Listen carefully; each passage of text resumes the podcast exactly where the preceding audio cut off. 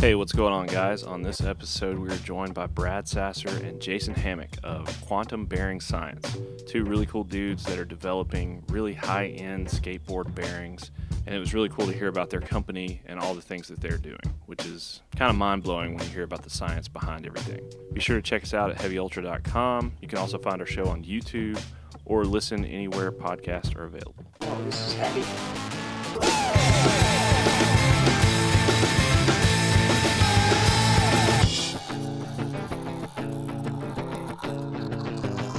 Dive right in, guys. Thanks Let's for do it. coming to hang, man.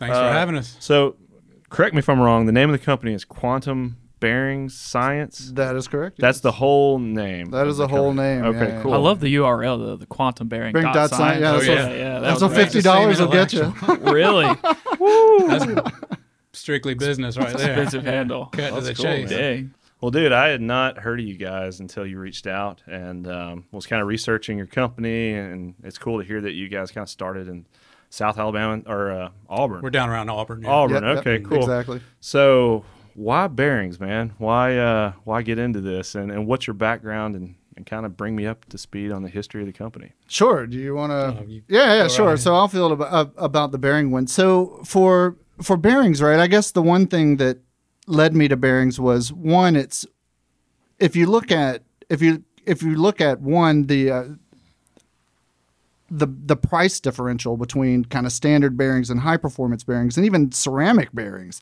I mean, it's gosh, it can be anywhere between 60, 80, 100 dollars. So one there was a a pretty large price variance. And second, if you take a look at the bearing industry, there really hasn't been a whole lot of innovation, right? It's kind of been the same old thing. The most recent advance I would say would be from Bronson bearings where they did the tungsten powdered tungsten coating, which is a, a tungsten disulfide coating. And that was using the Apollo mission in the 60s. So as a material scientist, there's been much there's been significant advances in material science right that have led to these materials being relatively low cost in volume. And these materials can make a world of difference. Um, and plus there's already been a lot of I should say advancements in board science, right? You're looking at composite boards, and there's some things that you can do for that, right? But I think, given my background and experience in material science, I thought that one, that window of opportunity, right, where there's just that tremendous differential between the standard performance and uh, a high performance bearing pricing, and two, the lack of just innovation in bearings in general. So that's kind of the reason why we had focused on bearings um, if you go back to where we started, I think it was 2018. I had called Brad and I said, Brad, I'm you know interested in starting a bearing company. He's like, Oh, you're all right. You know, just let me know. Yeah, yeah. He was like, Yeah, you know, that's cool. Just give me a call when you're done with it, right? So I kind of after that, I went radio silent for I would say about a year and a half, and just really started looking at different research papers and things that could be done to bearings that haven't been done to bearings yet, things that have been done to uh, things outside of bearings, right? Uh, so there's a whole field called tribolo- uh, tribology, which is basically the science of friction. Um, and looking You're at kind of blowing my mind with all this Yeah, terminology will. right now, dude. Don't feel bad. I get lost too. But so no, there's just like a, a, a whole a whole res- a, a whole plane of research associated with just science friction, um, and none of that was really being utilized. Uh, so I Well, it's skateboarders, man. They're just like, "Ah, we're rolling, we're good. Yeah. Uh, we were talking about it before we got started, like just trying to get some good questions to ask you guys and stuff. And looking at bearings, I would think that most skateboarders, that's probably like the last thing right. that they, you know, the board is first, obviously a cool graphic, and then even wheels, you can get a small graphic. Hard to market bearings, you know. And I think, you know, with my time working at a skate shop, probably the most common bearing we sold was the the Reds. reds. probably reds, yeah. Yeah, fifteen dollar bearings. Mm. Throw them in. You never think twice about them, and I would probably keep them for like way longer than I was supposed to. You know, just go through several boards, several sets of wheels, and just mm. use the same bearings over and over until they basically explode. Right. And then you still ride and then it. you're like, oh, okay, now I guess I need some new bearings. another You set just of don't the think fifteen dollar about it. bearings Yeah. again. Yeah. That's when we started. Uh, GMN was the uh, low end bearing. Yep, GMN and MB. and MB. you yep. paid twelve bucks for those. We would we would mow lawns all summer to get the money we needed. You know, mow two lawns, buy my board. I'll mow a few more lawns, I can buy my wheels. Bearings were last. you Yeah, know, man. And you get the ten dollar GMN bearings, and like you said, just ride them until they turn into dust, and then go get some more. But as you get older, and maybe you get a little bit more of a budget, or you, you get older and get tired of pushing as much, and you Yeah. think about, you know, I, I sure like some bearings that would, you know, make it to where I don't have to push nearly as much. That's when you start to maybe put a little bit more money into it, and uh, yeah, Totally. I, yeah. I think it's like a set of glasses, right? So if you're if you have uh, poor vision, right, or you don't know that you have poor vision, and you're constantly seeing the world through that lens, right, you might not know until you try it, right? So people that have purchased our bearings have said, you know what, I've really had to rethink my run because I don't have to push as much, I don't have to pump as much, and it allows me to focus more. And I think that's if somebody were to ask us for an elevator pitch, I'd say that's probably it, right? We allow skaters to focus more and push less, right? And that could be focusing on not hitting the acorn in the freaking road so you don't fall and eat shit. Um, it could be focusing more because you're about to flip down 12 stairs. Um, and many of these skaters these days are focus uh, are doing tricks in really tight spots where you only have one or two pushes, right? So there really hasn't been a bearing out there, at least in my mind's eye, that addresses those needs and addresses them in a cost-effective fashion, right? I think. Uh, don't get me wrong. I I've skated ceramic reds and they're great bearings. At the same time, Are it's red ceramic bearings? well, they we'll get have- into all that. in Yeah, yeah, yeah, yeah. But there's different brands. So you have reds, and then you have red ceramics, and then you have I think uh, Bones makes a black ceramic, and they're like 125, 130 dollars. So they're just outside the realm of what people can afford. Yeah, and yeah. and people are able to buy better bearings, not not just through us, but there are some brands that are making some some better quality yeah, sure. you're, you're a little hot, so some That's better right, quality bearings that that people before were like like you guys said, you know, bearings the last thing I'm going to think about. yeah. But now we're able to offer a bearing to someone that will say, well, maybe my bearing budget is not quite to 50 bucks. You know, I'm not going to spend 50 bucks on bearings, but now we're offering bearings for 40, 45 bucks that normally would cost you between 80 and 100 Really? or something Wow. like that. And Yeah. even in those 80 to 100 range, right? It's they don't really do anything to address the issues that are related to what causes a bearing to break in, what causes a bearing to perform, right? I mean, if you look at it, there's just so many things on the nanoscale that just aren't done. I mean, you can polish and grind a, a bearing until you're blue in the face with diamond polish, but at the same time, because metal is a grain material, you're always going to have these inherent fissures and cracks, and it doesn't matter what you do, you're never going to have a perfect surface. So, uh, they don't address any of that. I mean, Bronson dr- tries to address it with a WS2 coating, but still, it lays conformally. It doesn't really cover. It blankets the hills and valleys accordingly. You still have those hills and valleys. So there's things that I just think that are low hanging fruit in terms of material science and engineering that could be done to better the performance. So, what's your background before building bearings?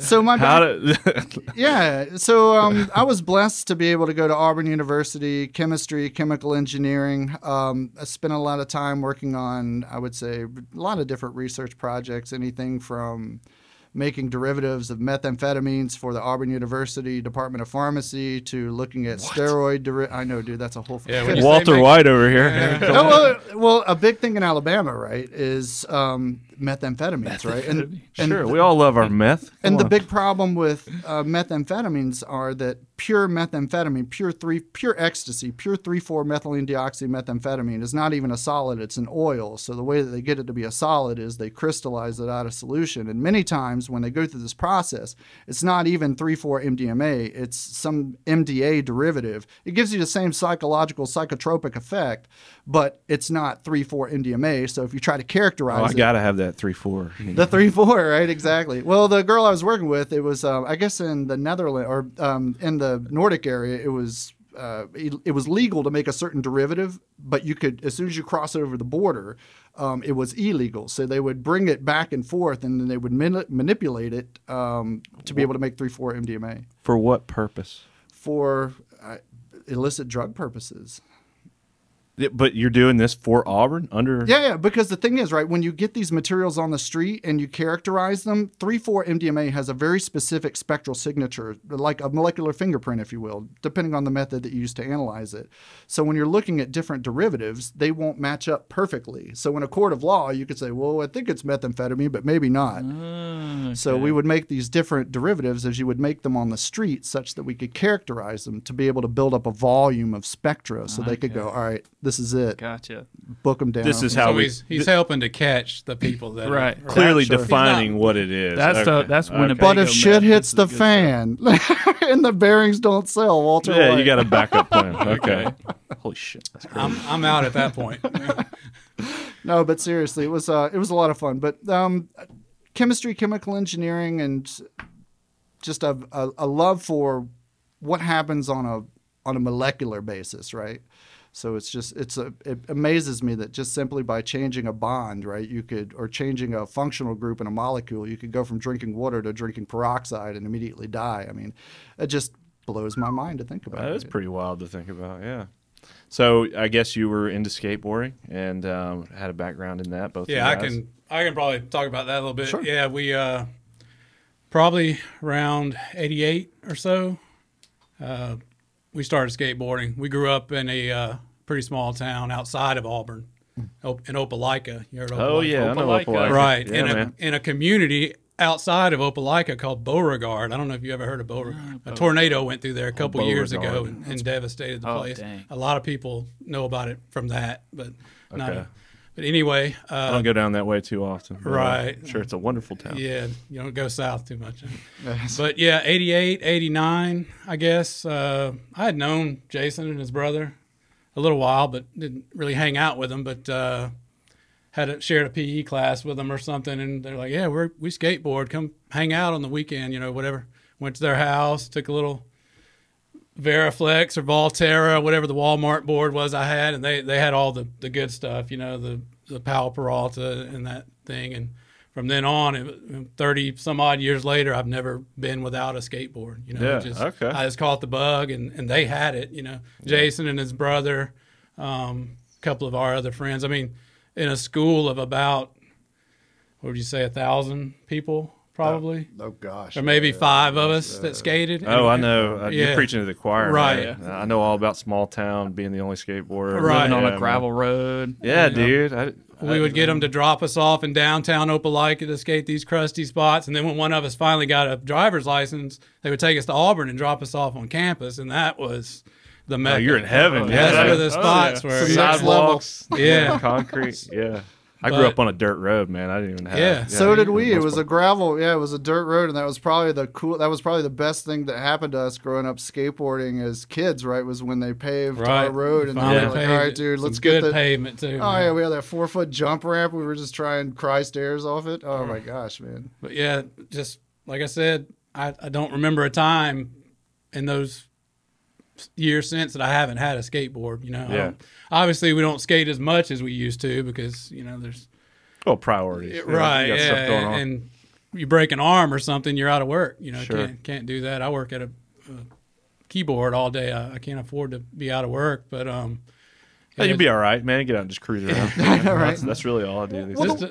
Well, I mean, to what Brad said, right? It, it's it just stays with you. Even today, I, I I have no problem saying on camera. I think I'm 46, but um, it you know, even driving down the road or walking down the road, you're thinking, man, you know, that'd be a killer spot to skate, right? It's Yeah. just Yeah. it's just a different You mindset. always Got the view. eye. you always view it. I think I'll be 90 degrees with a, uh, uh, 90 years old with a cane, just walking down, and be like, oh man, if I could skate, Yeah. Just, Look you know, at that bank us- over there. yeah, Come here, Sonny. yeah. Banks especially. Anytime I see banks that are like Wow, like look at that, man. Concaved in an How much odd way. transition you It's like, oh my gosh, yeah. dude, I can skate that right skaters. now. You always Yeah. see things through a skater's point of view. Yeah, exactly. Right. Skater's lens, man. Exactly. And of course, with that comes you know skate shops. I mean, some people go to towns and look for the local antique store or whatever. If I go to a place that I've never been before, I look to see if they have a skate shop, and I mm-hmm. go in and I buy a shop shirt or. Not even if I'm close, you know, if I'm within 50 miles of a skate shop, you know, sometimes I'll go. And my, and my Just go wife, and check 'em out. she knows, you know, if we, if we go into a town on vacation or something, we're going to go look for the local skate shop, and I could spend you know hours in there just nothing you can explain. I guess it, it probably doesn't make sense to a lot of people, but And that's how we. Yeah. Can, I'm sorry. Go ahead. No, I was just gonna say. So, how did the idea, um, moving forward, how did the idea to, to start this bearing uh, endeavor come around? Yeah, sure. And, and how does one even get into the game of like making bearings? Like, uh, we had a uh, a guy that makes a local dude that makes skateboards, the all hands Yeah. Yeah. guy. It was really cool, we're familiar with them. Yeah. but it seems like that's like bearings are so much more complicated. You know, like Well, you don't have a degree in molecular. well, yeah, for you it's it's Well, nothing. making but- boards is challenging too, right? I mean, you have all the different veneers, and you have to adhesive them together, and there's certain amounts of force and pressure that Sure, you have to be. yeah. I mean, I don't. Uh, please don't downplay what the what board manufacturers do. It's most certainly challenging. Um, on the bearing side, right? I think that uh, it, we were. I know COVID's impacted a lot of people. For us, it's really been a blessing, particularly for me, because I do a lot of traveling for my day job, where I work with lasers and optics and optical coatings. But when COVID hit, pretty much all of that stopped. Right? Nobody really knew how to work anymore. You know, it was everybody was out of office. They didn't know what to do. It was kind of COVID vacation for them if they didn't have COVID. So, um, you know, I really used that time to just dig in and just light the candle and spent so many countless nights just researching and researching and researching. And that I, I think it's just building upon the research that I've done. I'm like, all right, well, that's interesting. Well, maybe we could use that for this. All right, well, this material is interesting. Maybe we could use that for this. Well, this material has a certain particle size, and if we could get it to this size, I think we could make that work. So it's just kind of picking and pulling what's already been done. And I think from the research that a lot of these people have done, uh, they've done a lot of the groundwork for you, right? Uh, there's certain things in research reports that they just won't give you, right? Because there's always that little secret sauce that they just won't tell you. Uh, but for the most part, they'll give you data for a certain percentage of the materials, like 1%, 5%, 10%, 25%. So they'll do different matrices and they'll do different experiments. And it's just kind of taking that and looking at it like, all right, well, thank you for that. I, that means that that pretty much works well, and I should start with that versus starting with 25%. So if you just kind of pick and pull the pieces that you need, you gives you a groundwork to start with. Um, and then I was blessed by being able to get the lab space over at University of Charlotte. So that gives you access to a lot of the instrumentation that you need to really understand what you're doing, right? Because it's one thing for you to be able to read it; it's a whole other thing for you to be able to do it and then look at the impact of the results. So they have all. So I'm in the physics department, so we have access. just take over the lab and start building bearings. yeah, yeah. Well, that's pretty much what we did. Right? Um, but in terms of the instrumentation that you need, it's multi-million dollar worth of stuff that you need. So instead of acquiring all of that, which would take a lot of capital, you know, just leverage what they have at the university. And those guys have been fantastic. I have to say, we wouldn't be in a position where we're at if it wasn't for some of the folks in the university that have helped us out. And as far as producing the actual bearing, like the mechanical piece, Yeah, we yeah. don't that You don't have a machine shop. we don't do that. Okay. The bearings we we get the bearings from a bearing supplier, a, a really good bearing supplier. Um, when you start talking about uh, bearings and bulk bearings, uh, people will say, "Well, are, are they made in the USA or are they made in China?" Which is, you know, people kind are catch-all term. Right.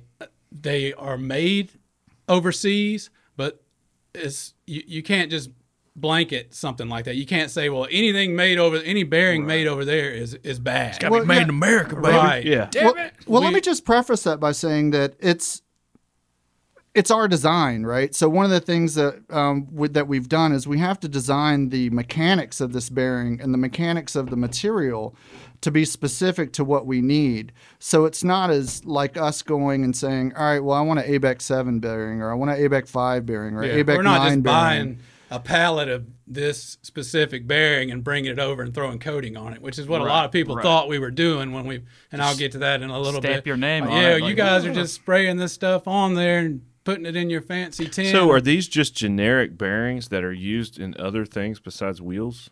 So it's a standard 608 bearing, right? So um, What's what's another common use for a standard 608 bearing? oh gosh, man, it's a pretty large bearing. I would say roller skates and there's Anything probably- with a wheel, probably. yeah, yeah, yeah, Small yeah, wheel. Yeah, yeah, exactly. Yeah. So there's there's there's different bearing sizes, right? And this is um this particular bearing is a um is a is a caged bearing. So it's not a full complement bearing or anything like that, a bearing with no cages in it.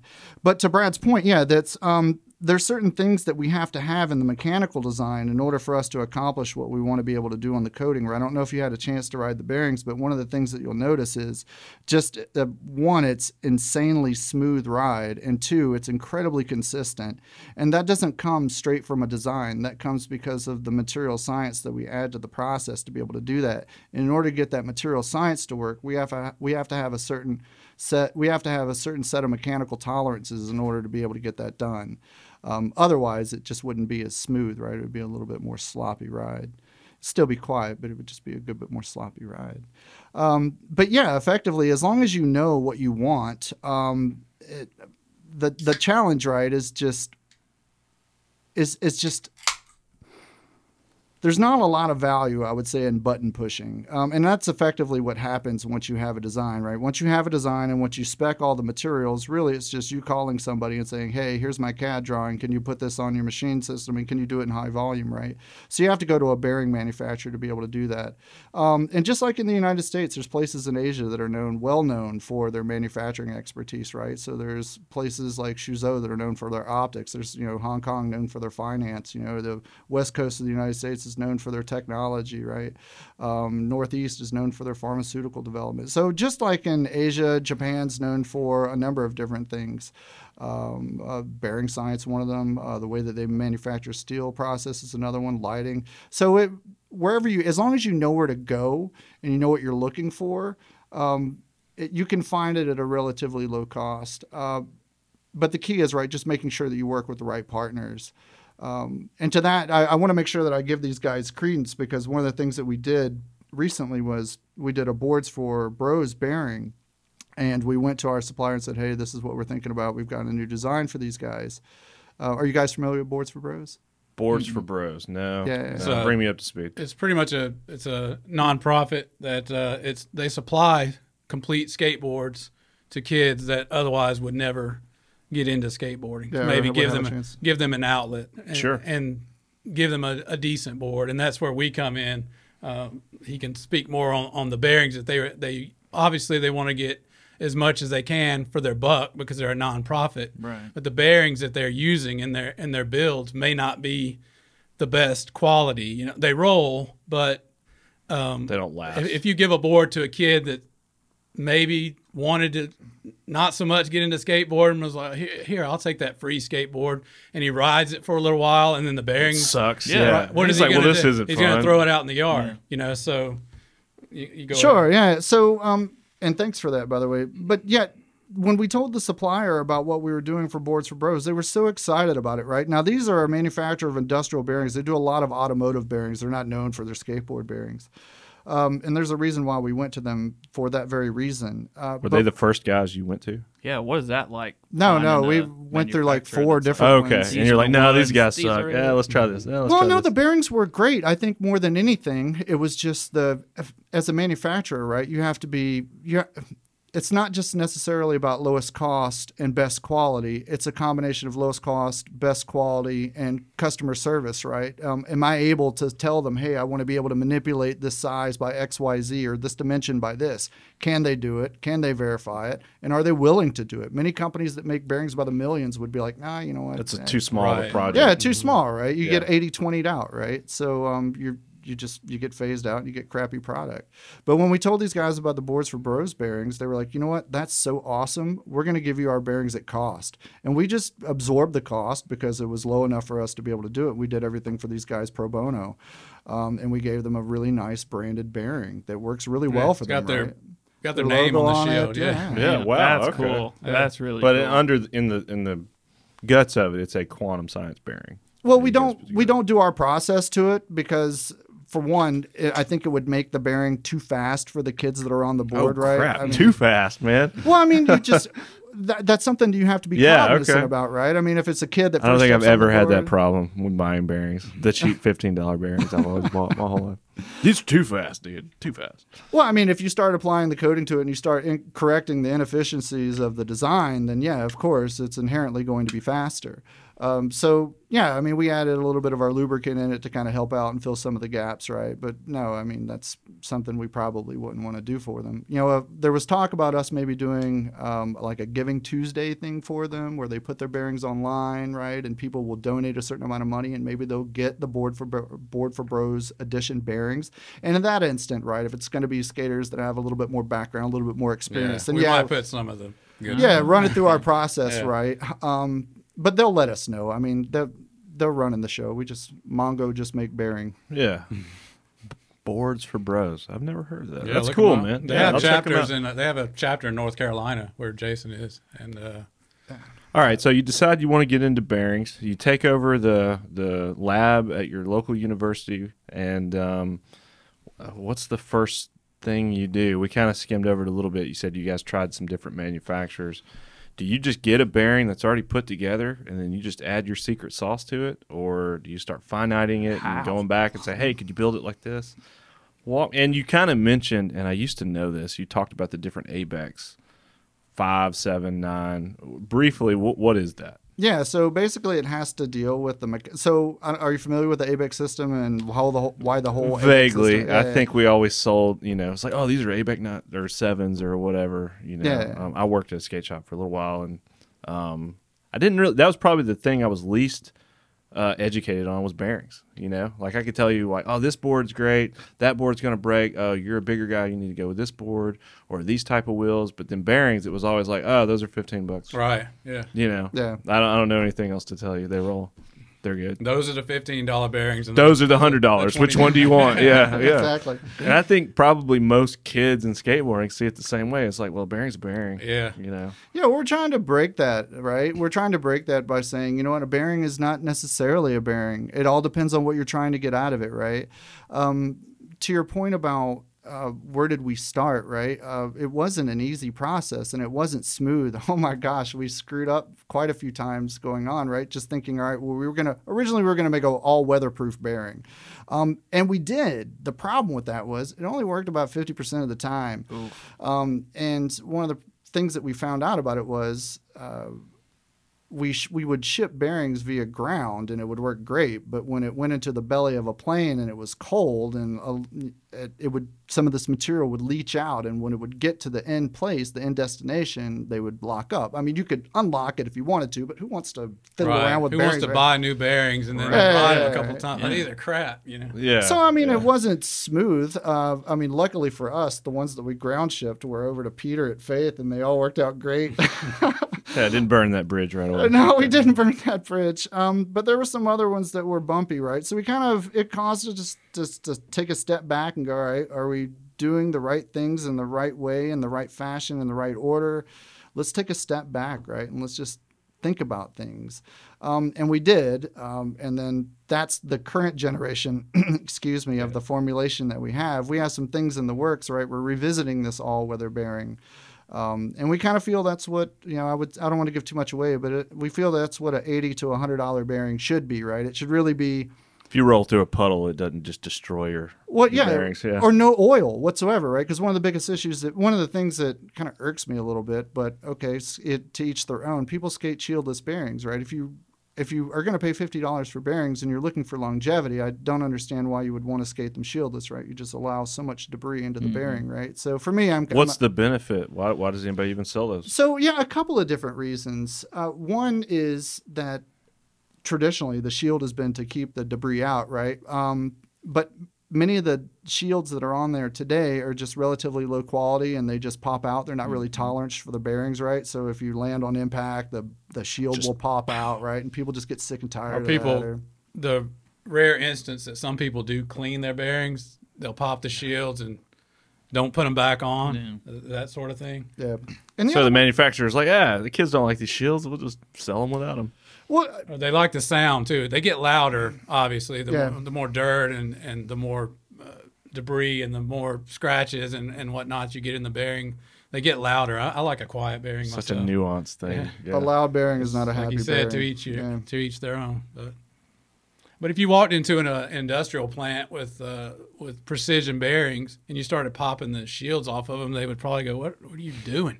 You Yeah. know, that sort of thing. But and and uh, you think about a skateboard bearing, how low to the ground it is, and how much Dirt the and chance of in there. yeah, how much Yeah. per- the the chance of stuff getting in there. It, why not leave the shield on? But And that's another reason that we focused on skateboard bearings, right? Is nobody takes, well, I shouldn't say nobody. Many of the people that we talk to don't really take care of bearings, nor do they want to take care of bearings, right? They kind of look at them as a consumable. Um, so it's a really dirty, abrasive, abrasive environment, right? So if you're going to develop something that can improve the performance of a bearing, why not work with one of the dirtiest bearings out there, right? I mean, if you're going to tr- try to improve a car bearing, um, granted the the it's it's a larger scale, granted it's different materials.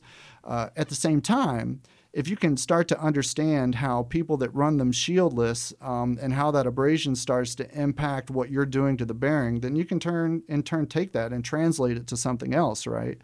Um, so it's really looking for utilization outside of just what a standard skateboard bearing would do. And and I guess most bearings are all kind of designed the same. Basically, you have a ring with a bunch of balls in it, and it just spins on another smaller ring that then goes on to a, a shaft of Right. of anything, a car, a skateboard, a roller skate. You Yeah, know, yeah. And some offer bearings with more balls in than the other, six Yeah. balls, seven ball. Well, sort of- actually, the inner ring stays fixed and the outer ring rotates. it spins around. Yeah, okay, yeah, yeah. okay, yeah. Bring me back up to speed on all that. No, that's all right. The axle holds it into place. But uh, Otherwise, it would slip. So your first try at bearings, you said you guys had some issues once you shipped them, and then realized the error of your ways. Once you maybe got a couple of phone calls saying, "Hey, these bearings, uh, kids don't like them." Uh, Some sometime around uh, it was Halloween of 2020. Yeah, I think it was. y- You did one of the first coating runs, and he and uh, he sent them to me. Uh, I said, "Well, first thing we need to do is probably get some kids riding these things." Cause so we, what's a coating run? we we Just- call them Well, a coating run is basically where you run it through the process where you coat the bearing with um, our different material stacks. So it's basically running it through our process, applying these coats. Oh, okay, all right. You can, Coating, you can yeah. elaborate on the. I mean, there's three coatings, and you could. Yeah, yeah, Touch on yeah, yeah, sure. Um, but you were, are you? Yeah, well, he sent these to me. Uh, we call them prototypes. I mean, we, we needed skaters out in the field riding them, and we had a uh, at a contest at the local park, and I gave them away as prizes. And I told these guys, I said, "Listen, my friend and I are are trying this bearing company. He's got some really good ideas of making faster and smoother bearings. These are the first runs. You guys are are going to be the guinea pigs essentially to to run these things." And the uh, the the amount of coating on there was w- what percentage of where we're at. It was pretty thick. Yeah, Yeah, I mean- yeah. not a lot of room. One guy still has his. He he. The others they skated them for a few weeks and they would blow up, or a guy would go to ollie down a set of stairs and his bearings will blow up, and the, the coating on balls this. go everywhere. Right, the coating was these things are crap, and I was like, well, that, I told you that. You know that you're you're helping us. You know, uh, we can take this and send it, the information to Jason, and even send the. We sent broken bearings back to him and let him analyze them. And, and I mean, how many generations of and Probably seven. Yeah, I think Right. we're on the seventh generation of coatings. Yeah, yeah. So it, it took a while to kind of get to that point, and it wasn't necessarily. Yeah, it was the coating thickness was a problem. I think also was we wanted to go with a, a, a lower profile cage material, right? Right. Um, and then we decided that probably wasn't the best bet uh, because a lot of people rock spacers, right? And if you have high precision bearings and you have uh, a spacer where there's a mismatch, then you can blow out the cage. Um, so we try to take all that stuff um, into t- into account. And if any of the folks that are out there that have ridden these bearings, thank you very much for the feedback. Um, everything that we take is not put in a vacuum, right? We try to take everything and say, all right, well, does this make sense? How many, you know, let's do a uh, Pareto of the failures, right? right. What the the stuff fa- that we were stuff that these people were do we were letting people do with these bearings out in the field is normally when you're developing a product is normally this stuff is done behind closed doors but Mm-hmm. we couldn't do that we had to have people riding the things to to destroy them or You don't have a big facility right just to keep it all and, under and wraps. one so- of the things we did was we gave them to a few shops and that might not have been the best thing to do with the first few runs because uh, Peter's suck. Peter's still with us. Peter was one of the uh, and Faith Skate Supply. Go buy your you know your stuff from there. Yeah, man. order it online. Please Shout out, Peter. support Peter. That's yes, right. Um, he stuck with us. I, I I brought a couple of sets up, and it might have been. I think it was probably the second generation, the second runs, and uh, it was when James Hardy was working there, and uh, Peter said, "Oh, you, you brought me some bearings to try," and James was, uh, "I'm tough on my gear. Why don't you let me try some?" So I gave Peter and James a set, and they rode them for months. I mean, I, I don't.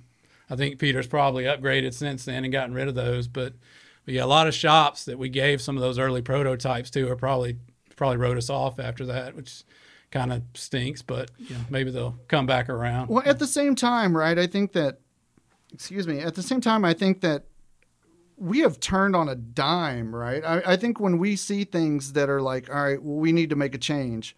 Okay, well, if we're gonna make, you know, when when we talked about a new cage, right? We said, well, we just don't want to go. you know with the cage is? It's, it's the, the uh, separator, the thing, thing that holds the balls It's sep- in place. Is that the outer ring? It looks Yeah. like a like a web. You got an outer ring, an inner ring, and then you have the cage or the separator that maintains the distance spacing between Should have the brought rolling yeah, should elements. have brought a bearing with. well, we've got some bearings yeah, here. we Uh, could.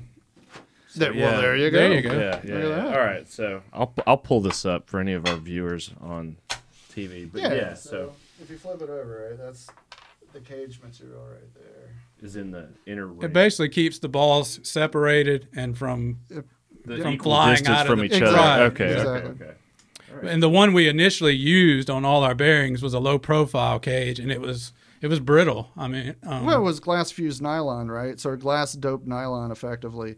Um, and it's what a lot of other bearing cage manufacturers make, but their cages were a good bit more thick, right? So we thought, well, because we have the way that our coating is formulated, it actually flexes a little bit, and we thought we could go with the lower profile cage. Um, and you could. Uh, the problem with our bearings when we first started sending them was we sent them with a spacer, and not all spacers are fit every single wheel. you guys know right? what a spacer is. It Right. goes in between on the inner exactly shaft of the right. wheel. yeah, yeah, yeah. So um, the challenge, right, is if you have a high precision bearing, you might have 0.2 microns or like 200. Excuse me, you might yeah about 200 microns variance.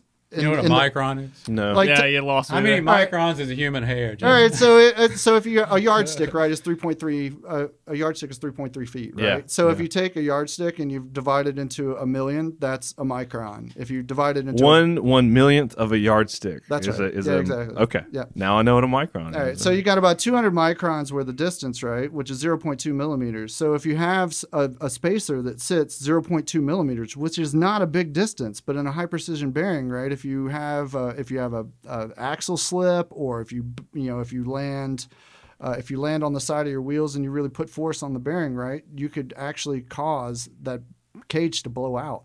So we started thinking about that, right? And first step is one, I'm not going to chase wheel manufacturers, right? If you Yeah. want us to make Essentially, the each wheel has a core in it.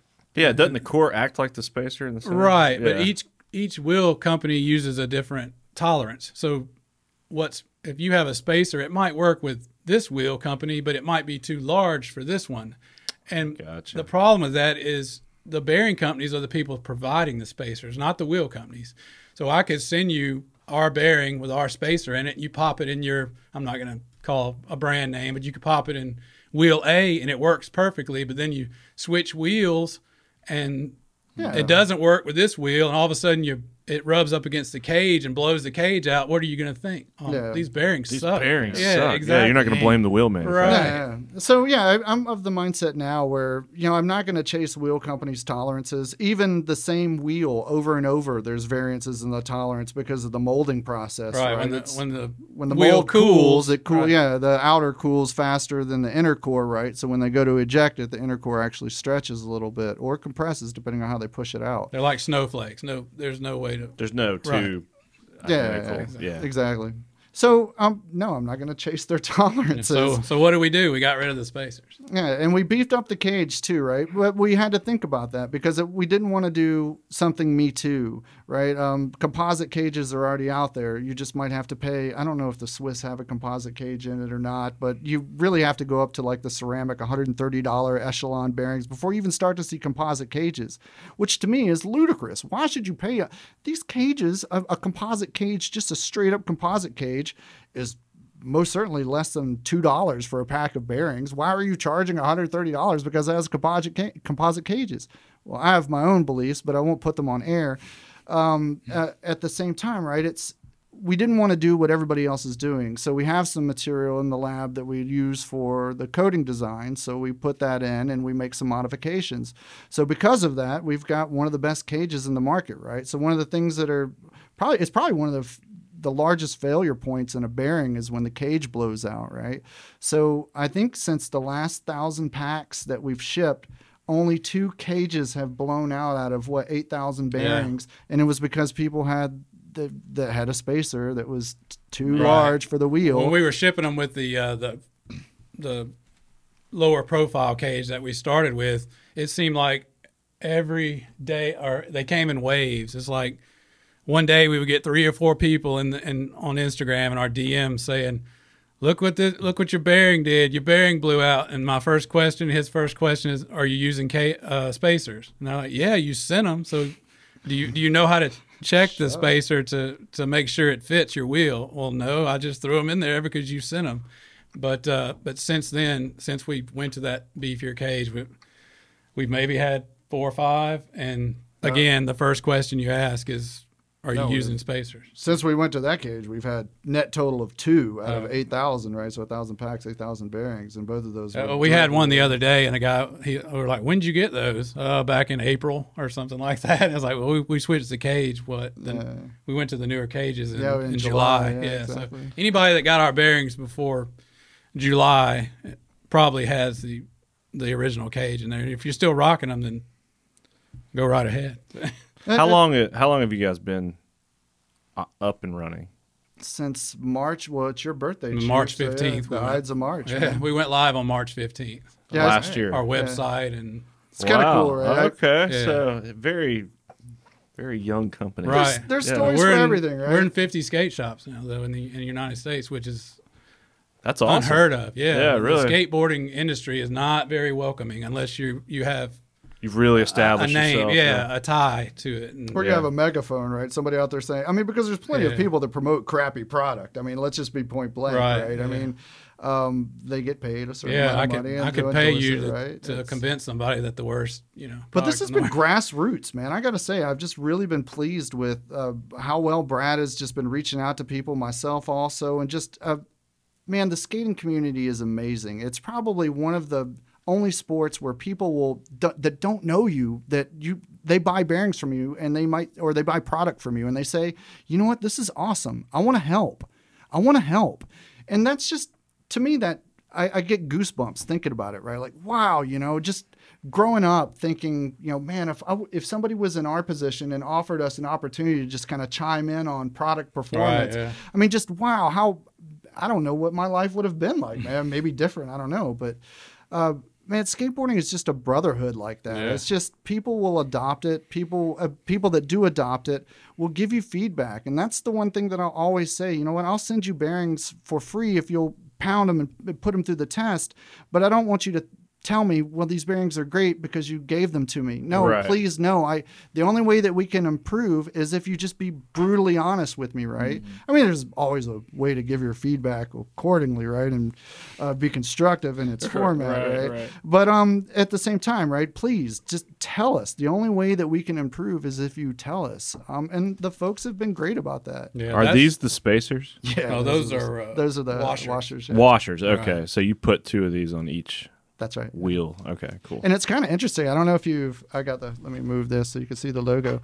But yeah, the, everything about that logo has uh, meaning to it. So there's three processes. So you have. Uh, yeah, there's three processes. So you have the three rings, right? Uh, we have three different materials that we have. So you have the three dots. Um, you have the circle and a hexagon, which is um, a symbol for um, Satan. Uh, not Satan. Satan a chemical symbol, right? So it's like um, it's benzene ring actually, and then you have the skateboard for the cue doing the board slide. So um, yeah, every single thing about that has meaning. And um, when Very we're in well the- thought out. Yeah. And when we're in the lab every day, we think about that, right? I was I was talking to a buddy of mine. He came in and helped me package some bearings, and we were sitting over just listening to some music, right, and just kind of spit shining some bearings. Not spit shining, you know, just put a little alcohol in. That's the secret sauce. The no, but but we're like cleaning them, right? I mean, two dudes in America cleaning bearings to try to make sure that they're the best bearings that people can skate, right? Um, and that's just us packaging it up, right? I mean, not including all the different all the value add that we do in the lab, right? So I think for us, it's really one getting the science out there and saying, you know what. Um, even if you don't adopt our bearings, that's cool. But respect the science, right? Respect that somebody's trying to do something different, right? Um, and it take science and improve something, right? Uh, take some like all these materials that we're using; they're environmentally benign. Um, I mean, I wouldn't lick the bearing or anything like that. But Suck on it. uh, yeah. mm, that's good. But no, they're environmentally benign, right? So what does that mean exactly? Uh, it's not hazardous to the environment. Sweet. So when I get done with my bearings, I'm gonna throw them out in the In the forest. ocean? in the ocean. Well, the good part about feed that them is to my right, goldfish. that you shouldn't that you shouldn't have to get rid of them very soon, right? That's another thing, right? Is if you develop a good product from the get go, um, and you put a good product out there, then that's really less crappy product that gets thrown away, right? Um, so we try to take all those things into heart when we went through and we started this bearing business. Is how do we do it? How do we do it responsibly? How do we do it and give back? Uh, because skateboarding has been, I, I, I'll let Brad speak for himself, but skateboarding has been core to me, man. I, um, I grew up in an abusive alcoholic environment growing up, um, verbally abused, physically abu- abused, and skateboarding for me was an outlet. Um, it was a means for people that didn't know my home background and would just take me in, right, and, and would mentor me. And that's always been the beautiful thing about skating, right, is uh, everybody has to be a mentor at some time, right? The person that steps up and does the coolest trick, oh, show me how you do that, right? And it doesn't matter where you go as long as you have a board and you put your board down and people hear that sound and other skaters will turn and look and it's like a brotherhood. Um, and that took me out of a really crappy environment um, at that point in time in my life. And for me, it's just, I mean, going back to the boards for bros things and all the stuff that we do for charity work, um, it's important to give back. And it's, the sport gave me so much growing up, and it just, like I said, it, it it changed my mode of thinking. Right, I can't drive down the street anymore and see an embankment and go, you know what, dude? When six o'clock when I get off work, I'm gonna go skate this.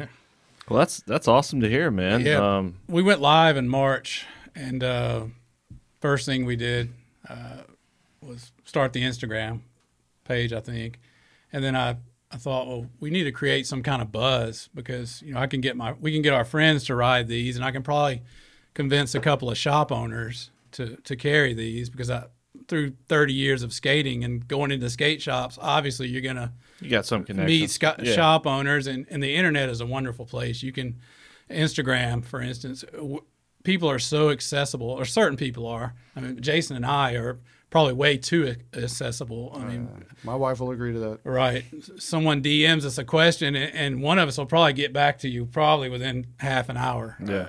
uh, or or less you know but um just making connections with people and i thought well you know i can probably convince our friends to ride these. I can get these in a few shops, but we need to create some kind of buzz, good or bad. So I went to uh, you guys familiar with Slap, Yeah. the Slap message board. I went there and I said, well, my friend and I started a uh, a bearing company, and we're trying to we're trying to you know offer uh, high quality, uh, lower priced uh, ceramic bearing. You know, inexpensive, not a cheap bearing, an inexpensive bearing is what we call it.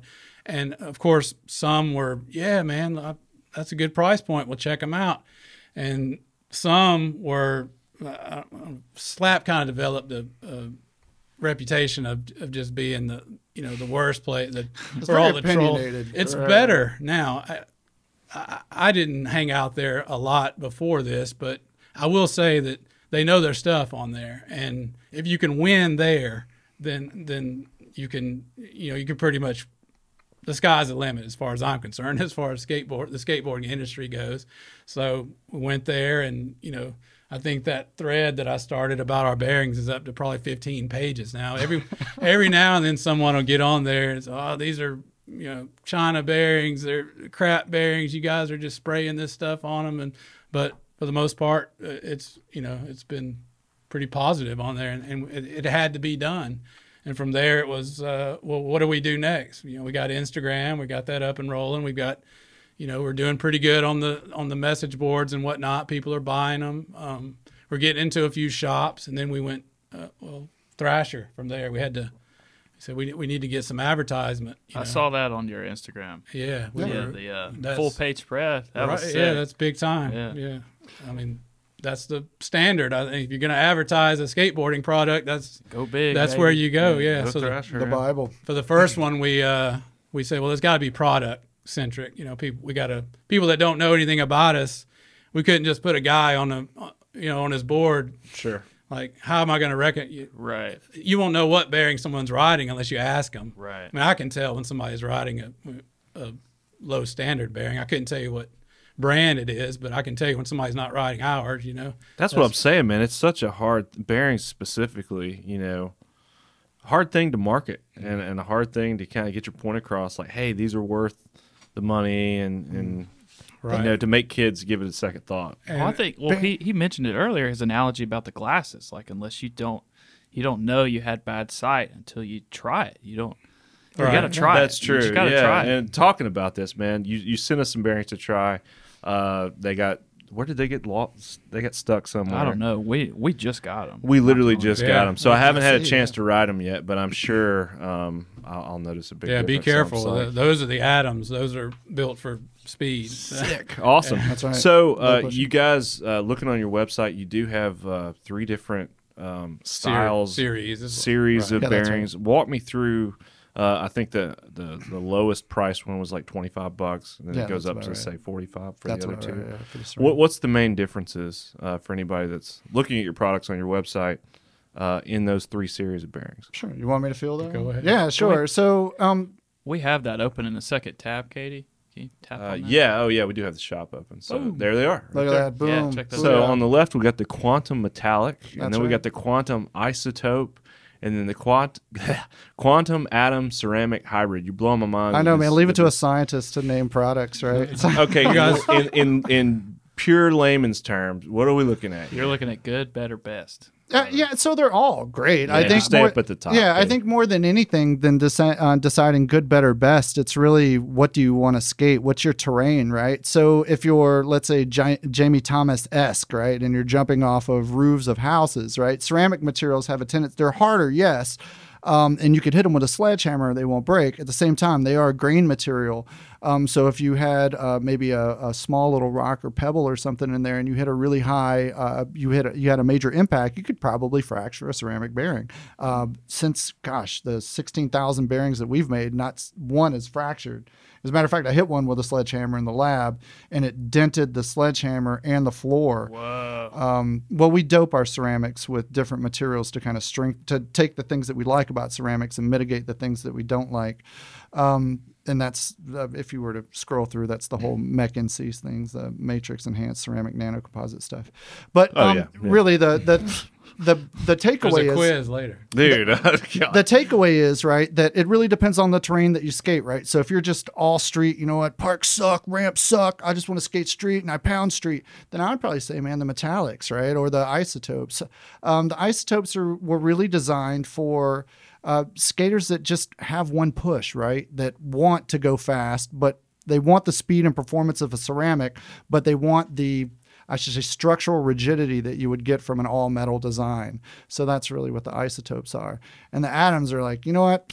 You skate, you street skaters, you're all the same. I want park and transition. I don't want to push. I don't want to pump. Um, and that's really what these are for. So they're, I wouldn't say they're good, better, best, but really they're more tailored towards the type of skating that you do, um, which I think is a differentiator for us, right? I mean, um, you versus some of the other brands, right? Yeah, they're they are not good, they're not. ABEC rated. They're skater rated. Like Yeah. what what terrain? What uh, so for other brands that do the ABEC rating, um, remind me wh- what is that? I don't yeah, know so if I we ever were, knew. yeah, you had Um, asked that question earlier. Yeah, right? what, what is the ABEC system? So the ABEC system basically boils down to when they first started. Well, when bearings first started being produced for industrial manufacturing purposes, right? The challenge was nobody could really differentiate between what was a good bearing when you received it and what was a bad bearing. Nothing was really toleranced, right? It was like, oh, it rolls, right? It's a good bearing.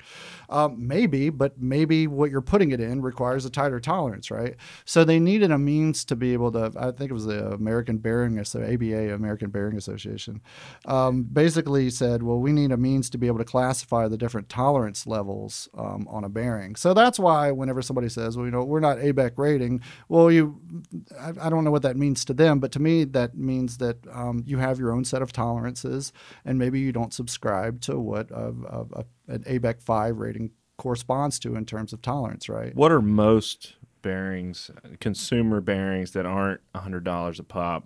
What's what's the- threes and fives. Threes and when you fives, start getting into like twenty and thirty dollar bearings, they start to be ABEC sevens, right? Um, so yeah, I would say ABEC sevens, and then when you start getting into like slalom bearings where you need very little wobble, um, they'll generally do like ABEC elevens and stuff like that. But when you know you have to think about it when you tighten up the tolerances, right? What's what are you going to do? You're going to heat the metal up, right? So if you have a metal on metal ABEC eleven, you're going to heat the heck out of that metal. So you'd probably better have either a, a really good lubrication or you probably better think about uh, a different rolling element for that. So. I noticed you guys don't only make bearings; you also have your own lubricant that you sent with these bearings, as That's long right. as well as the tool, which was really cool. Um, I got to figure out. Did you get the one with the skull on it? Uh, oh no, I right. Those were a victim of the shipping mishap, right? So uh, they were stuck at sea. We were supposed to get those for lubricant, I got October. The little tool. No, I don't, yeah, it's got a skull. oh on it. yeah, so yeah, that was it. supposed to be for Halloween. the Halloween edition. And Okay, was, uh, sweet. so now it's the Christmas skull. So could I use your GraphFlow Stack Two with any bearings? Oh yeah. Yeah, actually, it's preferred. So the way that we, so we always donate some of that to shops too, right? Whenever new shops will order, we'll give them that. Um, yeah, there you go. There's that. Yeah, or you could do that. These Cool. don't need it though. Don't- Right, right, right, Yeah. right. That, that was a big thing. The new ones don't need any of this. Uh, because you could you could essentially do too much, right? Right. and it gums it up, and Yeah. you get more debris. So before I, I was actually hoping to put a, a little video together before we showed up, but you know the, the road to hell is paved with good intentions. But I actually have in the lab a rusted bearing where it won't. I mean, you can you have to force it to roll, right? So I physically put it in water and rusted it up, um, and I've applied the graph Graflow to it, and basically what it does is it just allows it to roast super smoothly. Um, and effectively, what it'll do is it'll coat that hard spot, make it super slick, and over time that rough spot will uh, it'll kind of polish itself out. kind of polish itself out, if you will, right? So it'll fluff out. You'll have to clean it maybe in about a month or so once all the rust gets removed. But yeah. So what is GraphFlow? So Graflow is not just a material; it's uh, a process too. So um, we have provisional patents right now for both. Uh, so Graflow is the the way that we kind of graft this material to the bearing. Um, and it also has to deal with some of the materials that we use as part of the process, right? So um, for uh, let's say tungsten disulfide coated bearings, uh, like I think Sparrow bearings has a tungsten disulfide coating. The the Bronson um, shieldless bearings have it. Uh, the challenge with that design is that you really have to grit blast the inside of the raceway, right? So you have to you will smooth the raceway super fin- to a super fine uh, a super fine finish, um, and then you grit blast it to create these little pockets, and then you basically powder coat. You take a high pressure sprayer, right, and you powder coat this stuff into there. Um, so it leaves this blanket of material. Uh, but the challenge, though, so when we started this, we thought, well, why? Why would we want to spend time polishing a material? Why would anybody to, wanna do that? To Yeah. grit blast it and then put. Well, the reason why you do that, right, is so you can create these pockets of uh, super smooth material. Uh, but the challenge, right, is it doesn't really stay in there. It's impacted by force, right? But over time, it'll come off, right? Just like platings, it'll come out. Um, so how do we how do we just how do we do what we do but not do that? Uh, so that's kind of the the background behind Graflow. So it's like I said, it's not just a group of materials, right? So the three materials here, but it's also the three processes that we go through to be able to apply the materials. Cool. So this is just uh, I take away that this is really awesome lubricant for bearings. Well, actually, a guy High performance ceramic infused lubricant. uh, made in the USA, man. It's got some of the nanoparticles in it that we use in the in the coating process, process, right? So you could take an old bearing that's got scratches in it and and pretty much rusted up, like he said, and you put this stuff on there, and what it does is it it pretty much paves over over those things and, and makes them as much as you can with a it. drop, yeah, Right, right. It's yeah. really to be used over the lifetime of the bearing, right? Um, because as you go through and clean it, um, there's these things are going to get into these micro, uh, these uh, these little micro level uh, scratches and imperfections into the bearing over time. And as you clean it, right, if you clean it the way that we direct you to clean it, they won't get flung out. They'll continue to stay in there. So this material over time will actually start to kind of blanket and leave that blanket uh, over time. But if uh, if you're skating shieldless bearings, right, I probably would not use that because it is an oil-based lubricant. Just sling out, right? well, we have a shieldless formula. Well, it'll attract dust more than anything, right? And it'll clog up the bearing. So we have a shieldless formula. Um, so it'll it's uh, about eighty-five percent less oil, um, and so effectively it'll have just enough oil to move the ceramic material throughout the bearing accordingly, but won't dust won't allow it dust to kind of That's accumulate the, in the, the spray bottle stuff that we send to shops that they Yeah, yeah, yeah. swear by. The Yeah, shops are like, yeah, man, people bring their their boards in, and not necessarily people with our bearings, but people could bring their their board in with any bearing brand, and they'll spray this that spray in stuff in there, It's and just like boom, bring it brand new. yeah, right That's back to right. life. A common thing that I would see, and maybe you can explain this on more of a scientific level, kids taking like WD forty and just spraying it in their bearings. Isn't that a no no? And it's yeah, you would get like maybe an hour, and then it would just do something to the bearing in a way. It made it sound good different. It made it roll good hour. different. It was Yeah. What's going on there. So the problem, if, so if you just take W uh, WD forty and a dirty bearing and just spray it, well, the first thing that it's going to do, right, is it's going to lubricate um, with uh, a very light oil, and it leaves the residue, which is another bad part about WD forty, right?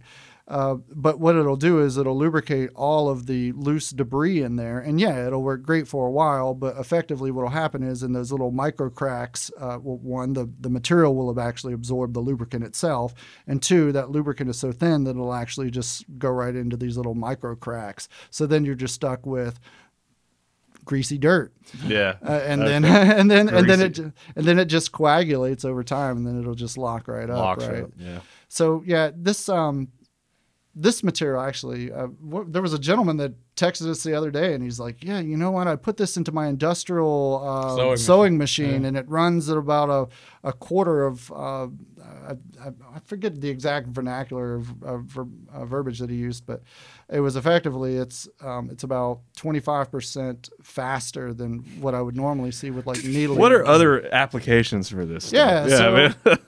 Can I put this on my out. on my sled before you know? Maybe we'll get some snow this year. So uh, funny you mentioned Clark that. Griswold. So, so funny you mentioned that, right? No, like that's hilarious. I love that. Um, especially when he goes in like the Walmart parking lot, and just catches on Yeah. fire. Um, but yeah, there's derivatives of this that could be used. So, you know, bearings first, right? Skateboarding first. At the same time, there's derivatives of this technology that we're already looking at where um, you could apply this to surfboards, right? So maybe you don't have to wax. That's so funny. I was literally thinking surfboards. I'm like, yeah, why would I? Why would you apply it to a surfboard? Well, one, you would probably want to minimize the amount of friction that you might see on this. Well, that's one of the reasons that you wax the surfboard, right? Is to be able to create a hydrophobic surface across the surface of the at the water interface of the board, so you can glide more smoothly. So, what if you could do that in um, instead of wax in your board? What if you had like a permanent coating in there Mm-hmm. that was See, I always thought the wax was to keep your feet on the board, so Well, you, you don't wax- slip off. well, you could do that too, right? But you could also wax the bottom of your board. Uh, same, I didn't know if people use something on the bottom of the board, make them zip through the yeah, water. same with faster. same with snowboards too, right? Um, so there's, Yes, people wax snowboards. Yeah, so you could um, so you could apply this. Snowboards are a little bit more tricky because they don't have that foam, that solid foam core, right? So they do have a little bit more flexibility. But yeah, there's derivatives of that coating that you could certainly put on there, right? They would just make it last so much longer. I mean, that's the thing too, right? Is uh, there's just different derivatives of this that could be used for so many things. I mean, we're about to. We're, I don't know if I should mention it, but there's some things that we're about to do to beanies um, that would keep your head cool, and even in the summer with a black beanie would keep your head cool. Gonna soak them in the graph flow, and uh, well, I mean, there's, there's, you might have some greasy hair. He's got one on. I know, right? Yeah, Dump let's it try it out. Yeah. Well, no, My head is suddenly cooler. I'll be your guinea pig on that one. Well, it's well, a lot of skaters rock beanies in the summer, right? Um, and how how do you do that, right? How could you create how could you create a beanie, or how could you manipulate fibers to be able to take the things that you like of the fibers, right, and get rid of the things that you don't like, right? Like a black fiber absorbing heat. How do you reflect the heat but still maintain enough heat to where you feel cool, right? Mirrors. Mirrors, smoking beers, right? Copperfield. Disco ball on your head. No, just a mirror. It would reflect the. No. That's Yeah, right. you go burn the guy skating next to you like a magnifying glass. How big is your team? Is it just you guys? Me and Brad and another guy named Blake that works in the lab. Balake. Three guys. Three guys. Wow, man. Well, I should. You know what? Nothing ever happens with just three people or one person, right? There's certainly a There's group. an infrastructure in place. Exactly right. So the um, my gosh, my wife. I, if it wasn't for my wife helping out at home with the kids, right, I would never be able to do this. I, it's no, there's no way. I mean, there's sacrifices that are made. Um, but everybody's on the same page with that sacrifice, right? They're like, all right, Jason, go get him, Tiger. We're going to help you. We're going to help you on the home front. Um, and Brad and Brad's wife, right? I mean, I've asked Brad to do things on the weekends, and his wife and family have made sacrifices for it. Right, same with my buddy Blake, um, and all the people that have just taken a leap of faith and tried our bearings. Right. Um, Yeah, I work a regular nine to five. I sit at a computer all day. My my supervisor, the owner of the company, sits five feet away from me. So pretty much go to lunch, choke down a sandwich, hop on Instagram, reply to messages, maybe post about a new shop that's carrying our bearings, that sort of thing. Go right back to work. You know, uh, get home from work, say hello to the family, and check and see if I got more messages. You know, or or I have been working on a. Uh, this is funny. So you're the social media manager. pretty much. I, I, Keep the scientists out of the kitchen, man. right. I, the majority of what you see on Instagram i- is me. Um, and I tell Jason, you know, get get on there more. Uh, He's not able to, but you know, people love the science part of the thing. When we post, uh, we call it Science Friction Friday. We we let people basically inside the lab, and people latch onto that. They're like, "Yeah, you guys are legit." You know, it's like, well, "Yeah, we." It's legit. tell you, man. That's yeah. cool. Yeah. But There's definitely um, dedication because we did a deep dive on the Instagram, and there's a photo of like pillows and blankets in the floor Yeah. of the Oh, yeah. lab. that was Yeah, the week post before it. the week Yeah. before we went live. He was sleeping in the lab. That's no, I still sleep in the lab actually. So and so I work a day job too, right? Um, and I, um, it's a very it, it's very demanding um, mentally, uh, not so much physically, but mentally it's pretty demanding. So yeah, I I can't obviously do what I do and impact my day job. So I usually start my day at like four o'clock in the morning, five in the morning, right before the kids get up, and that's the only way that I can get out of there at like six, seven o'clock. So you know, yeah, I will meditate during lunch. You know, have a little, have my little yoga mat with my pillows, right? Sometimes I'll take a power nap, and sometimes it doesn't happen, and I just end up with a thirty-minute meditation session, right? Which is also great. But yeah, man, everything comes at a cost, right? That cost. Dedication is there. I love it. Well, that's awesome. You said you guys are in 50 shops currently, Yeah. uh, right now, give or take. Yeah, give or Um, take one which two. for a, a, a company as young as you guys, that's awesome, man. I think and I so, guess yeah. uh, people are starting to catch on and, and We start to think believe so, in the product. Um, what's next for you guys? Um, besides the, you know, we're gonna do some graph flow beanies and try to keep people's heads cool.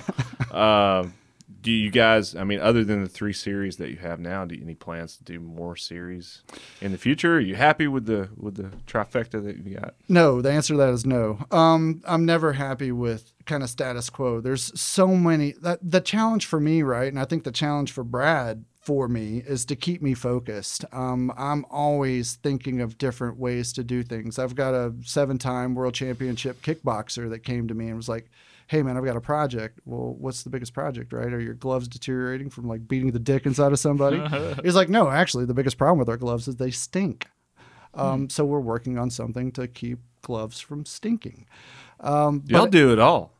but I mean, it's just one of those things, right? Surfboards. Uh, we've got ideas for how can you improve trucks, right? Like true no slip truck axles. Um, pretty simple mechanical designs. And the thing that I will say is I I'm pretty good about sharing that, right? I have no desire to make trucks, right? It's just it, I I probably could if I put my mind and dedication to it, but I don't want to. What I'd rather do is I'd rather find somebody that says, you know what, let me take this idea and let me run with it and do it right. That's the that's all I ask, right? Is if just think about improving things, right? Don't just look at what you have and just sit on it. Be grateful for it, yes, but always find a way to improve things. It uh, it could either be improving through performance. It could be improving by um, having more sustainable manufacturing. It could be improvement by pos- repositioning your business model to do more. Uh, uh, more volunteer work or more pro bono work.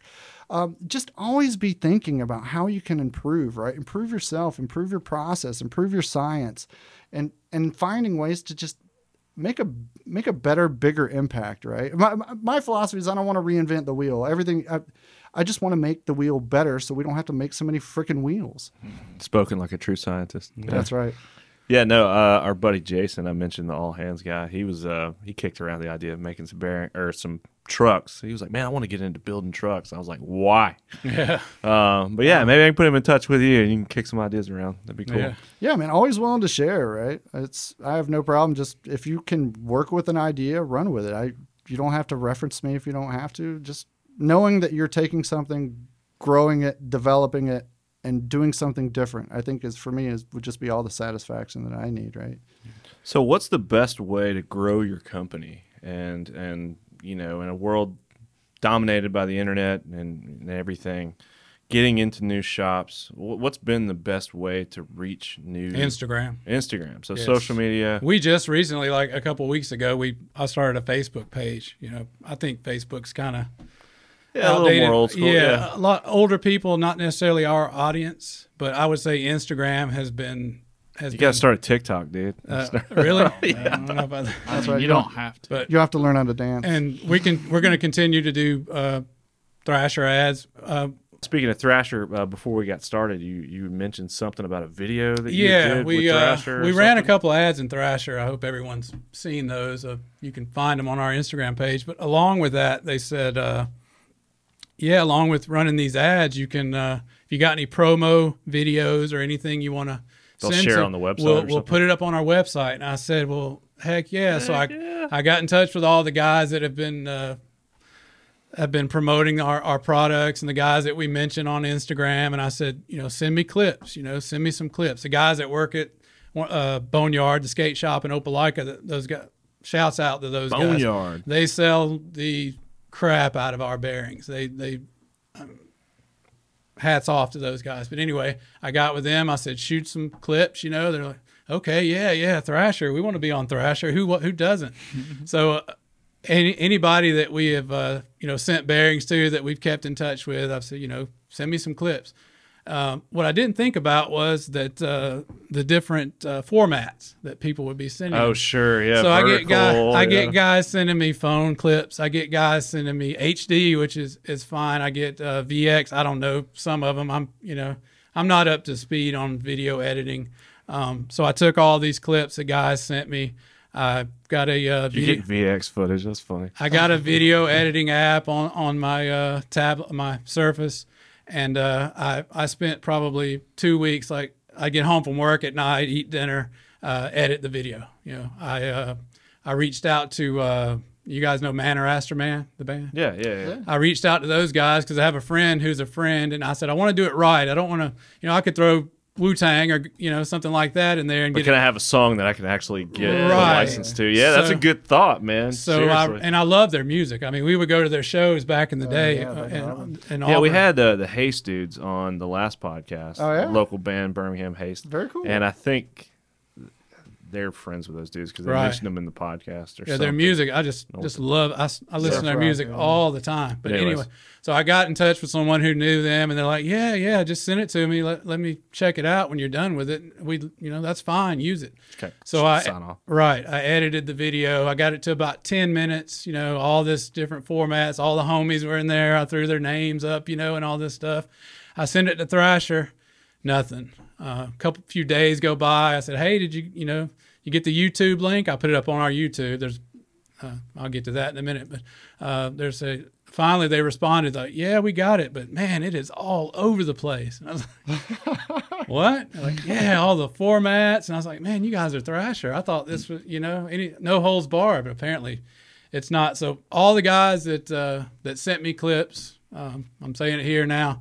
I edited it all together. I made what I thought was a pretty kick-ass video, and it will be up on our YouTube channel really soon. But unfortunately, unless you start sending me high def clips, you you might not get up on Thrasher. That's the this time. cleanest junk drawer I've ever seen. Man. Yeah. That's, yeah, Yeah. that's the cleanest. Thrasher. I- I mean, it was cool. It looked like an old 8th Street video, you know. where the- That was cool. Yeah, the guy drops in on vert, and then the song just comes out of nowhere, you know, and that sort of thing. Okay, I'm gonna check that out. I Yeah, thought I'm gonna. cool. I'll put the. Uh, I'm re-editing now. I'm I'm only using what little bit of HD footage I was sent. I'm gonna re-edit it and send it to Thrasher again, and hopefully they'll run it this time. But I will put the original uh, the original promo that I made up there for the for the guys that want to see it. And again, I'm sorry if you don't make it into Thrasher on this round, but we're not done yet. We'll get you in there eventually, hopefully. I think that could be a whole show, right? Would be the the music behind skateboard videos, right? It's Oh, just- dude, I mean- man! Some of my favorite bands I've discovered is through skate videos. Oh my gosh, right? Yeah, Yeah, like man.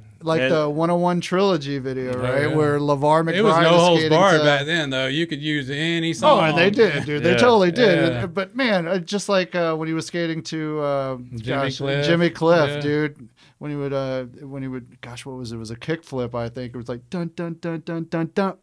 It's just it gives you chills just the way that they choreograph the music and the skating together, right? But Yeah. that was my uh, my Thrasher video editing story. That's cool, man. That's awesome. Uh, well, I'll have to check out the video, and yeah, Yeah, right now there's nothing on our YouTube channel. I put it up, and if you were lucky enough in that day and a half that it was up there, you probably saw it. But then, as soon as Thrasher said this thing's all over the place, I was taking it down. Dang. we get DMs all the time. Hey, can we be on your team? Can will you sponsor us? I was about to say, y'all do anything like that? Here, here's uh, I'll try to explain this so everybody out there that DMs us and wants to be on the team, I want to be on the team.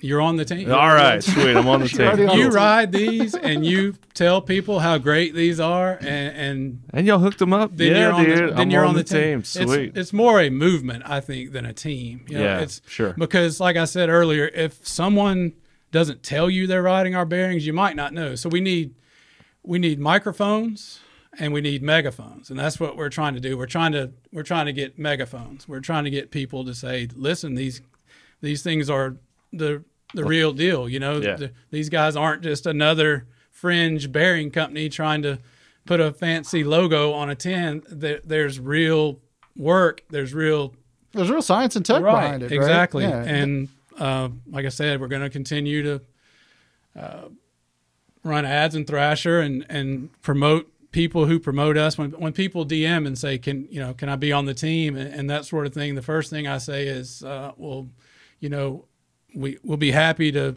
to." To not everyone, so don't don't hop in the DMs and say you know send me some bearings. Check out this kickflip. I'll Give say me some what I say is I, I'll check I'll check you out, or or, you know, um, you know where you're from. Obviously, if it does, if that's not on there, are you connected to any shops? You know, can you, if I send you these bearings and you like them, will you will you spread the word? Because we've sent so many bearings to people. That, that's what you have to do. We You- have to do You that, have yeah. to flood. You have to Just get You it. gotta get feedback, right? You Yeah. have to seed the market, is what we call it. And uh, and some people will get the bearings and and disappear, and some people will get the bearings and tag you and mention you in every video clip that they they put out, and we promote those people. It, all they want at the end of the day is is for someone to to to share their video their thing that they're proud of you know? If if they tag you in a trick that they did it's because a they're using their your product and they want you to to know that they're that they're using your product. And b they hope that you will you know give them some sort of notice or or and I try to repost every anybody that tags us in something anybody that mentions us we it's getting harder to do now as we're growing a sure, little bit. yeah, yeah. we're not too big to to give you a shout out but it, it's getting a lot harder but One of the challenges that we face on the bearing side, right, is uh, people can have a tendency to be fairly agnostic about boards, right? They'll go to one brand, they'll get another brand of board, try it out. Trucks, maybe even wheels to a certain degree, and bearings, people have a tendency to be real strong brand buyers with really strong opinions about their brands, and that's that's good, right?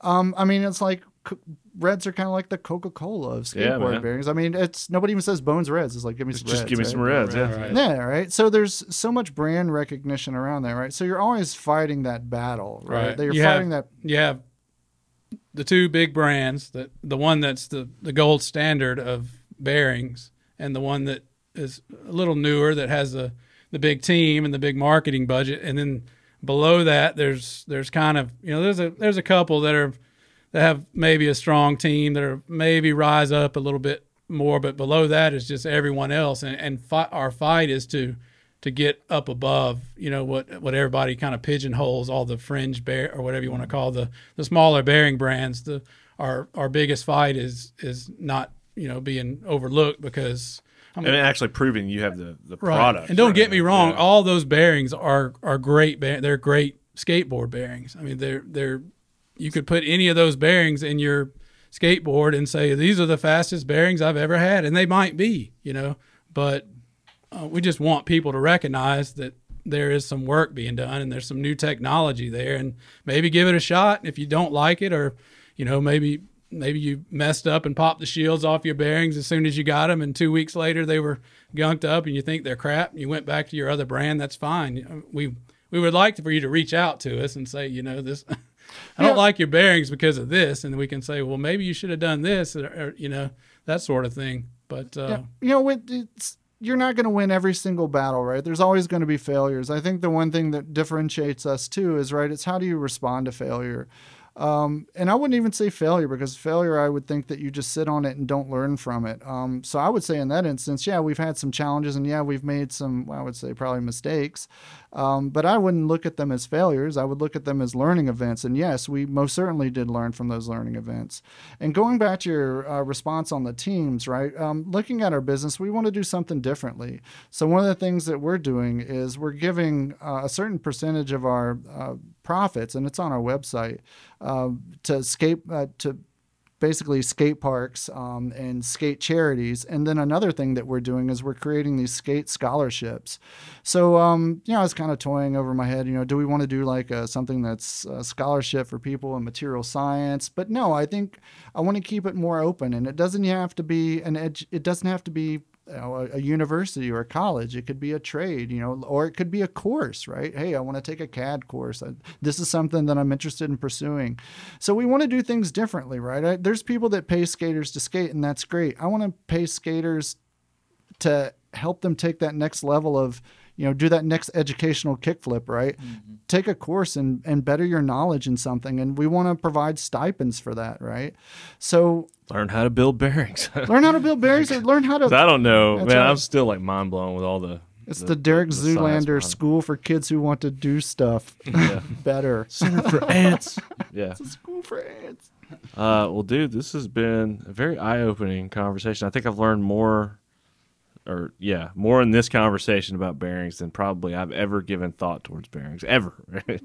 And uh, I've been skating a long time, so yeah, that's really help. cool, man. And I'm psyched to to give them a try. So. There's people in the background that are thinking about bearings, right? And that's that's awesome, right? I can't tell you that. I, the biggest thing for me, right, and I'll ping Brad whenever we get a response, right, is you know, you work so hard to try to make this thing happen, right? You throw capital at this thing to happen, right? You blood, sweat, and tears to make this happen. And when somebody goes, you know what, man, I have to tell you, I normally break bearings, and these are the best bearings I've ever ridden.